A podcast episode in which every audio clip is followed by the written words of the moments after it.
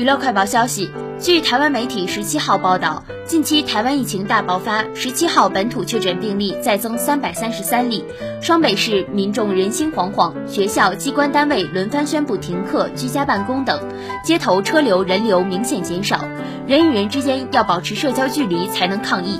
女星柯佳嬿凌晨写道：“下次再见，不知道是什么时候。”正好说中许多人的心声。柯佳嬿收工时一阵感伤。新冠疫情升温，防疫最好方式便是待在家中，不外出，不聚会。下次再见，不知道是什么时候。今天深刻感受到，世界已经不一样了。她也暖心喊话，这两周非常关键，呼吁大家一定要守护，努力防疫。